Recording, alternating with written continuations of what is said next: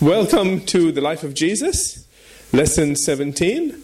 We're going to pick up in chapter 3 and page 26. We left in Genesis chapter 2 and verse 15, where it said, Then the Lord God took the man and put him in the Garden of Eden to tend and keep it. So we're looking at the specifics of creation at the moment, and um, we looked at the fact that God finished all of his work, okay? And in Genesis 2 7, and the Lord God formed the man of the dust of the ground, breathed into his nostrils the breath of life, and man became a living soul or a living being. And then it says, then God took the Lord God took the man, put him in the Garden of Eden to tend and to keep it. Now, as we saw earlier, this was when God warned man to guard the garden and to keep it safe from all intruders, especially a rebellious outlaw angel named Lucifer. Okay? Now, following this, it says in verses 17 excuse me, 16 and 17. And the Lord God commanded the man, saying, Of every tree of the garden you may freely eat, but of the tree of the knowledge of good and evil you shall not eat, for in the day that you eat it, you shall surely die. So there is one tree on the entire planet. okay, I mean, this is ridiculous when you think about it. Everything else, everywhere else you go, you can eat. But there's one tree. It's like the kid. Now you tell the kid, don't touch that. You can have anything else, but don't touch that. You know what the kid does? Go and touch that. All right? But that sadly, because of the fall. Do you hear what I'm saying? Okay? Now, you know, the wise thing would have been if that's a bad tree, let's relocate to another place in the garden. Let's not even look at that tree. You know, that's just the thing that is the other side of the mountain. Yeah, put a little fence around it, electrify it. No, whatever, you know. Uh, you just want to stay away from the thing. If God says you're going to die, we don't want to touch it. All right? Henry M. Morris says that literally the warning could be read dying, thou shalt die. Now, in other words, there would be two deaths one spiritual, the other physical. The first death would separate the spirit man from God referred to as spiritual death. The second death would separate the soul of man from his body, causing him to die physically. Okay, so those are the two deaths. And isn't it interesting? Both of those things are unseen parts of you. Okay, that unseen part called your spirit gets separated from God. That unseen part called your soul gets separated from your body in time to come. See, we were never meant to be separated from our body. Do you understand? When God made our spirit, soul, and body, it was made perfect, and we were to remain as a three part being. Sadly, because of the curse now, we're losing parts of us. That's what the miracle is about. At the end, that we will be triune beings once again. We'll have a resurrected body. Our spirit, our soul, and our resurrected body will come back together, okay, and we'll be complete again. What is sad is that the people that go to hell, they don't have their body, they don't have their spirit, the soul is by itself. Hmm. Isn't that sad? Hmm. And all the damage that has been done to that individual, which is interesting when you think about it, all the damage apparently remains. So if you hurt yourself, if you broke something, it's broken in hell. Interesting, isn't it? You don't get healed on the way down there, but you do get healed on the way up. Hmm. Anyway in verses 18 through 21, it says that the Lord God said, It is not good that man should be alone. I will make him a helper comparable to him. And following the naming of the animals, it says, But for Adam, there was not found a helper comparable to him. Now, it's interesting that God says, I'm going to make a helper like him. Then we have the animals, and then it says, But for Adam, there was not found a helper comparable to him. This leads to God's final and crowning creation. I'm on the next page. With Genesis chapter 2, verses 21 and 22 saying, And the Lord God caused a deep sleep to fall on Adam, and he slept. And he took one of the ribs, literally sides, and closed up the flesh in its place. Then the rib which the Lord God had taken from man, he made, fashioned, and formed into a woman, and he brought her to the man. Now, Bible commentator Matthew Henry writes Man being made the last of the creatures, as the best and most excellent of all, Eve's body being made after Adam, and out of him puts honor upon that sex as the glory of the man. Okay, that's from 1 Corinthians 11 7. The man was dust refined, but the woman was dust double refined, one removed further from the earth. I thought that was interesting. Okay. Added to this, Henry M. Morris says that in the literal text, Genesis chapter 2, verses 21 and 22 should actually uh, read, and he, now listen to this carefully. God took one of Adam's, or one of uh, his, that is man's sides, and closed up the remaining flesh instead of that which had, he had taken. And the side which the Lord God had taken from the man, he made a woman and brought her unto the man. Now that tells us a lot of things, all right? It wasn't just a fleshly separation. Now, this is really important that we get this. A side of man was taken out. All right, a lot of, a lot of time people miss this. All right, a side of Adam was taken out to make the woman.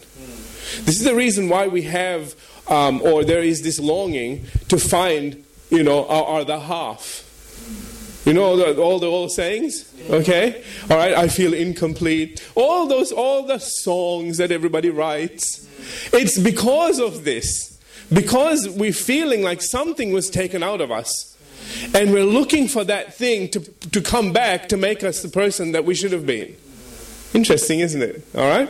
And it's only when you read this that you begin to realize this isn't about, well, you know, who's superior and who's not. That's stupid. It's not about superiority, it's about completeness. Do you understand? And so instead of competing all the time, we should look to complete. But sadly, fallen man is competing while we, as believers in the Lord, with a new nature, should be looking now for a completeness. Instead of saying, huh, you know, I'm all this, it's just like, okay, something is missing in my life, and I'm looking for that. Okay, so that's what that's what this this brings, this that meaning is brought out here. All right, so so let me just read what I've got here. God actually removed more than just flesh and bone from man, but a very specific nature and side that would never be replaced. If we were to use colors as a point of illustration, I used this in, in a series that I did, we would say that God took all the red out of his original purple uh, creation to make the woman, thereby leaving only the blue behind in the original male body. Do you understand? Blue and red makes purple. Okay, so you take all the red out, what you're going to be left with is just blue.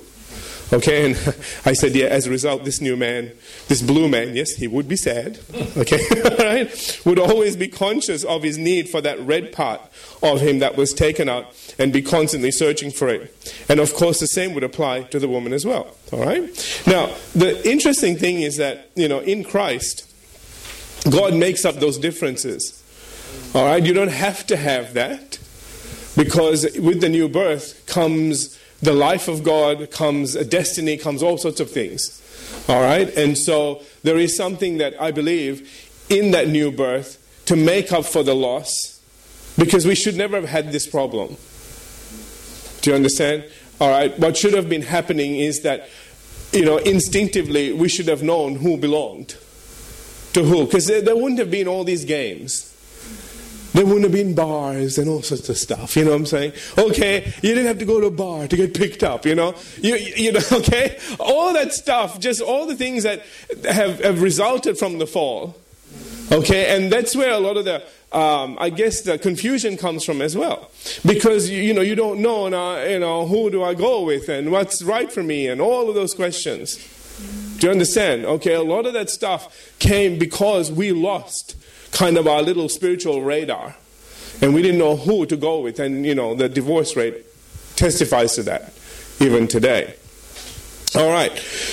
So that's the reason now we go, let's go on to um, verses 23 through 25 that says, And Adam said, This is now bone of my bones and flesh of my flesh. See, he realized this is a part of him. Just like when you see, and this is interesting, I've, I've noticed this to a degree.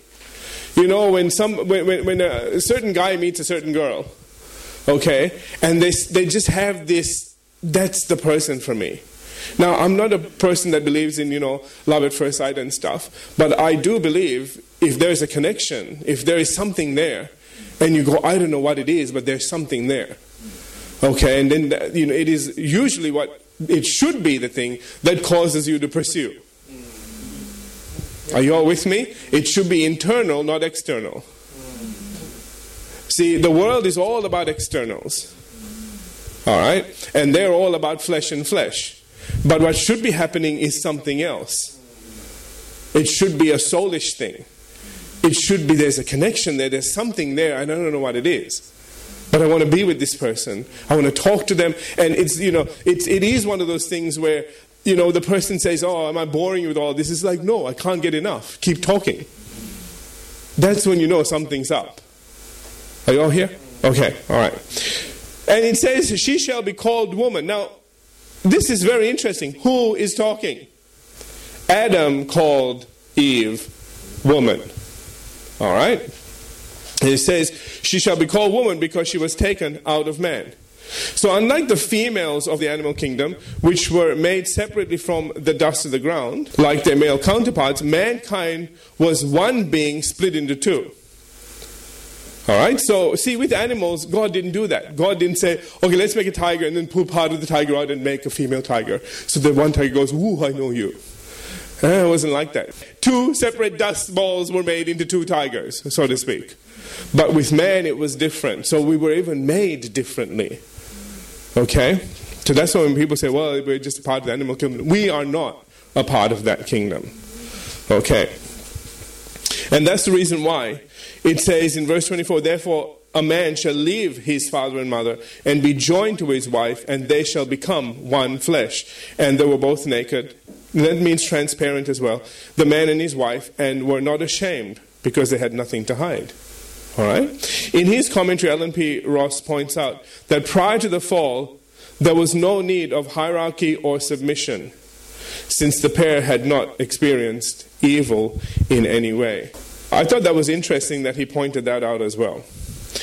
All right, with that, we conclude our brief summary of chapter 2 and the creation of the natural universe. Now, again, we're talking about what Jesus Christ made, how he made things, and that everything that he made reflects something about him, okay? Reflects a part of him. Do you understand? Even in the creation of man and the woman, it reflects something about the Lord. That's the reason why. Let me say this now. I've, I've said that so I can say this. When people go and say, Well, Jesus, you know what? You don't understand how I feel. Well, you know something? If he didn't, he, would have, he wouldn't have made man and woman the way he did. He knows exactly what is going on. Are y'all here? And that's the reason why, you know, the place to find your partner is in prayer. Can I just say that? If you can get a job to come to you, all things are possible. okay? See, I, that's what I pray. When I pray for people, I pray that things come to them. Because then there's no chance of you messing it and fouling it up. Oh, we're good at that.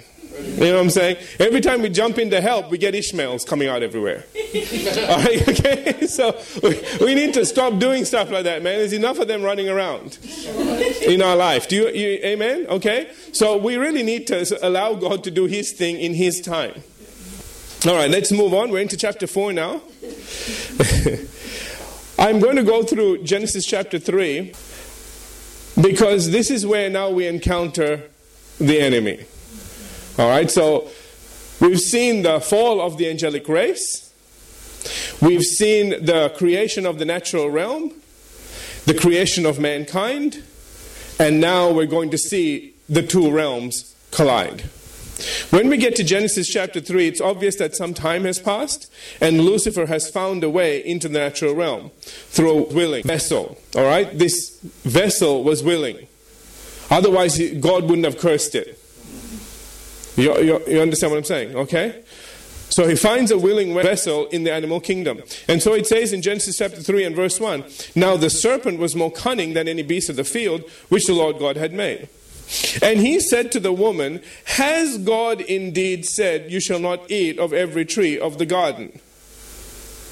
The serpent always questions everything God says. Now, in his commentary, Henry. Morris says, we must first examine the nature of the evil spirit using the serpent's body. It is obvious that there is more to this event than a mere fable of a talking snake. The Bible later defines that old serpent as none other than the devil himself. That's in Revelation 12 9 and 20 and verse 2. Who has led an age long angelic rebellion against God and his plans for mankind. You're getting all of this? All right. Morris continues. Thus, Lucifer became that old serpent, entering into the body of this most clever or cunning of all of the beasts of the field in order to approach Eve with his evil solicitations and enticements. All right. It is interesting that Lucifer chose this beast over all others because it was in both their natures to be cunning. All right, so the snake was already cunning. Interesting, isn't it? Like you know, there's a like attraction between the two. Okay, with the added bonus of Lucifer also being described as deceptive. All right, that's in Revelation chapter 12, verse 9, which says, So the great dragon was cast out, that serpent of old called the devil and Satan, who deceives the whole world. All right, see, it's okay to be cunning, but not deceptive. Not in an evil way, anyway. All right? Now, we're meant to be cunning. Can I say that?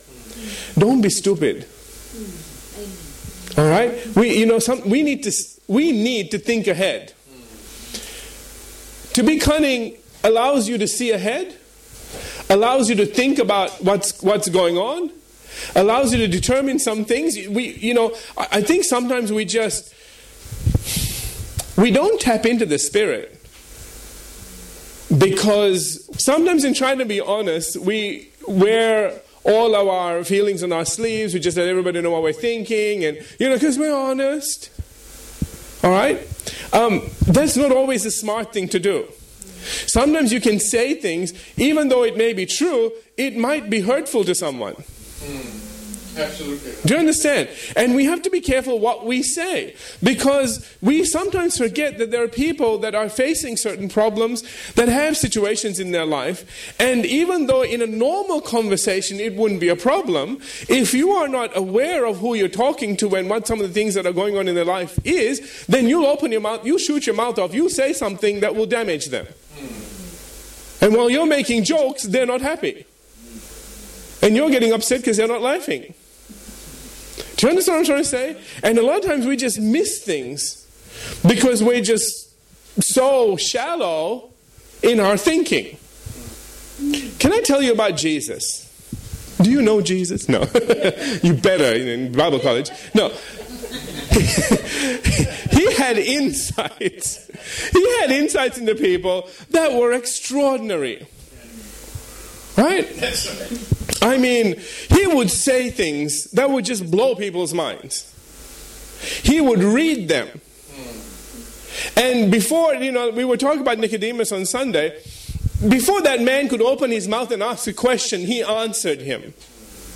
Now that's, you know, to me, that's cunning. He goes to a woman at the well. She's pulling water at the wrong time of the day. And uh, he says, Give me something to drink. And starts talking to her. The men don't talk to the women, especially a Jewish man and a Samaritan woman. That is a big no. And he starts just chatting to her, and he's talking, and he says, So, where's your husband? He knows. How do you know he knows? Because he tells her in a minute.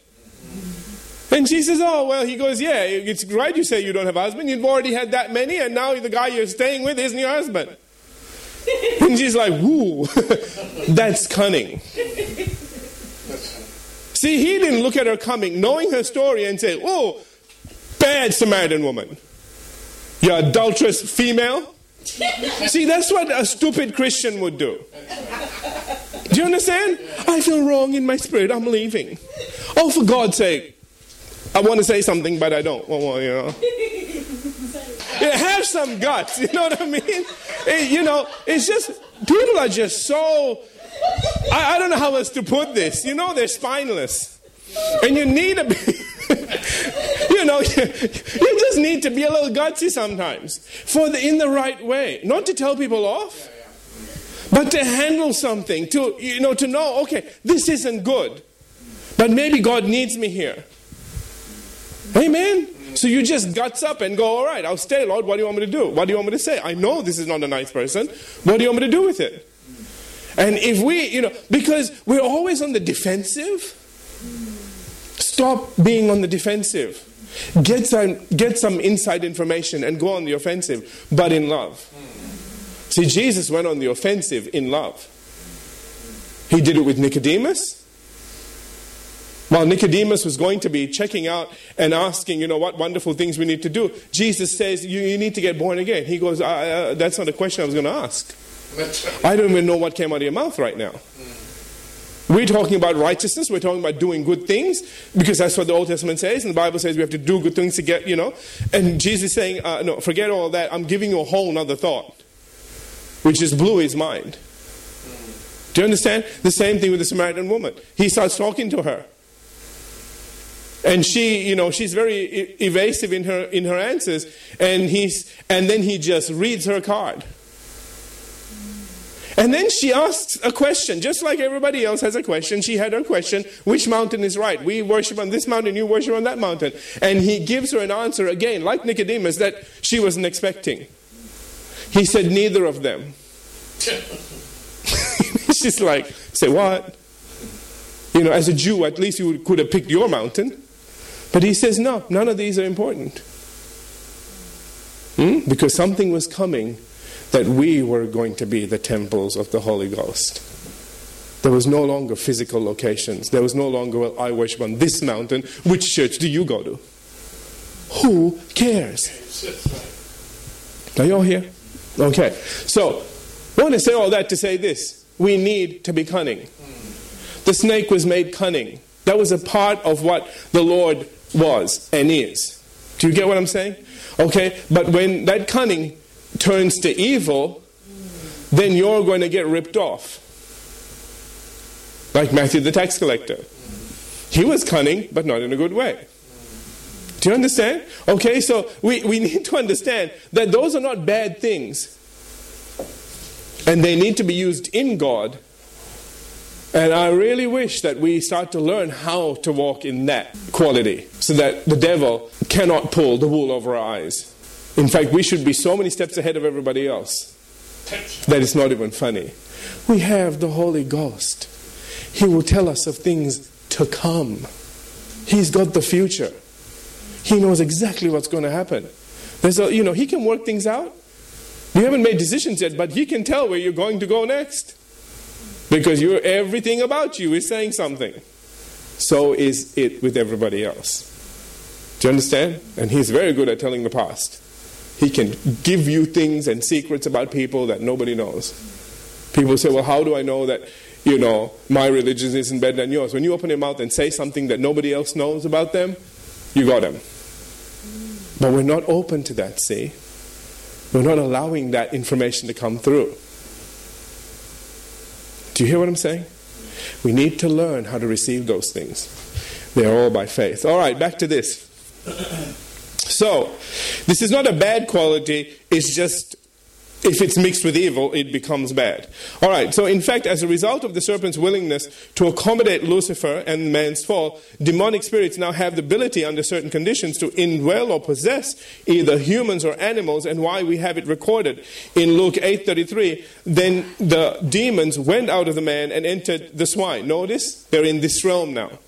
And the herd ran violently down a steep place into the lake and drowned. So no more on this when we get to the Gospels. Now notice also in uh, Genesis 3.1 the fact that the serpent is communicating with the woman. And it doesn't surprise her at all. And why Henry M. Morris speculates that it is more than possible that the higher animals could originally communicate directly with man. All right? So, see, if that was something that was out of the ordinary, the first thing, when the serpent opened his mouth, he would go, You're talking? okay? Anybody seen Shrek? you, know, the talking donkey? You know, and Shrek grabs the donkey and he's running with Fiona, and the donkey opens his mouth and speaks, and Fiona goes, He talks. When Shrek says, Yeah, get him to shut up is the trick. okay? So see, that was that was surprising. Those animals shouldn't be talking. See, we miss things like this. We read it, and that's the reason why we think it's a fable. Because, I mean, who's ever heard of a talking snake? I mean, a talking horse. Let's not go there. Anyway, all right? So, it's obvious that it was something that was normal, which is sad, isn't it? We'll see why or what has happened since then, all right? We see an example of this in Numbers 22, the, the ability of higher animals originally being able to communicate directly with man. Numbers 22, verse 28, where it says, Then the Lord opened the mouth of the donkey, and she said to Balaam, What have I done to you that you have struck me these three times? I mean, the donkey started talking to the man. It always amazes me why he didn't just fall over and go, She's talking. He was so mad. He was so upset. He was so, had such a lust for greed and money and power. And I've noticed that when we get caught up in the things of evil or you know in things that are evil we tend to lose the miracle of the things that are going on around us the wonder of what's happening and the way god will step in sometimes and do something just extraordinary.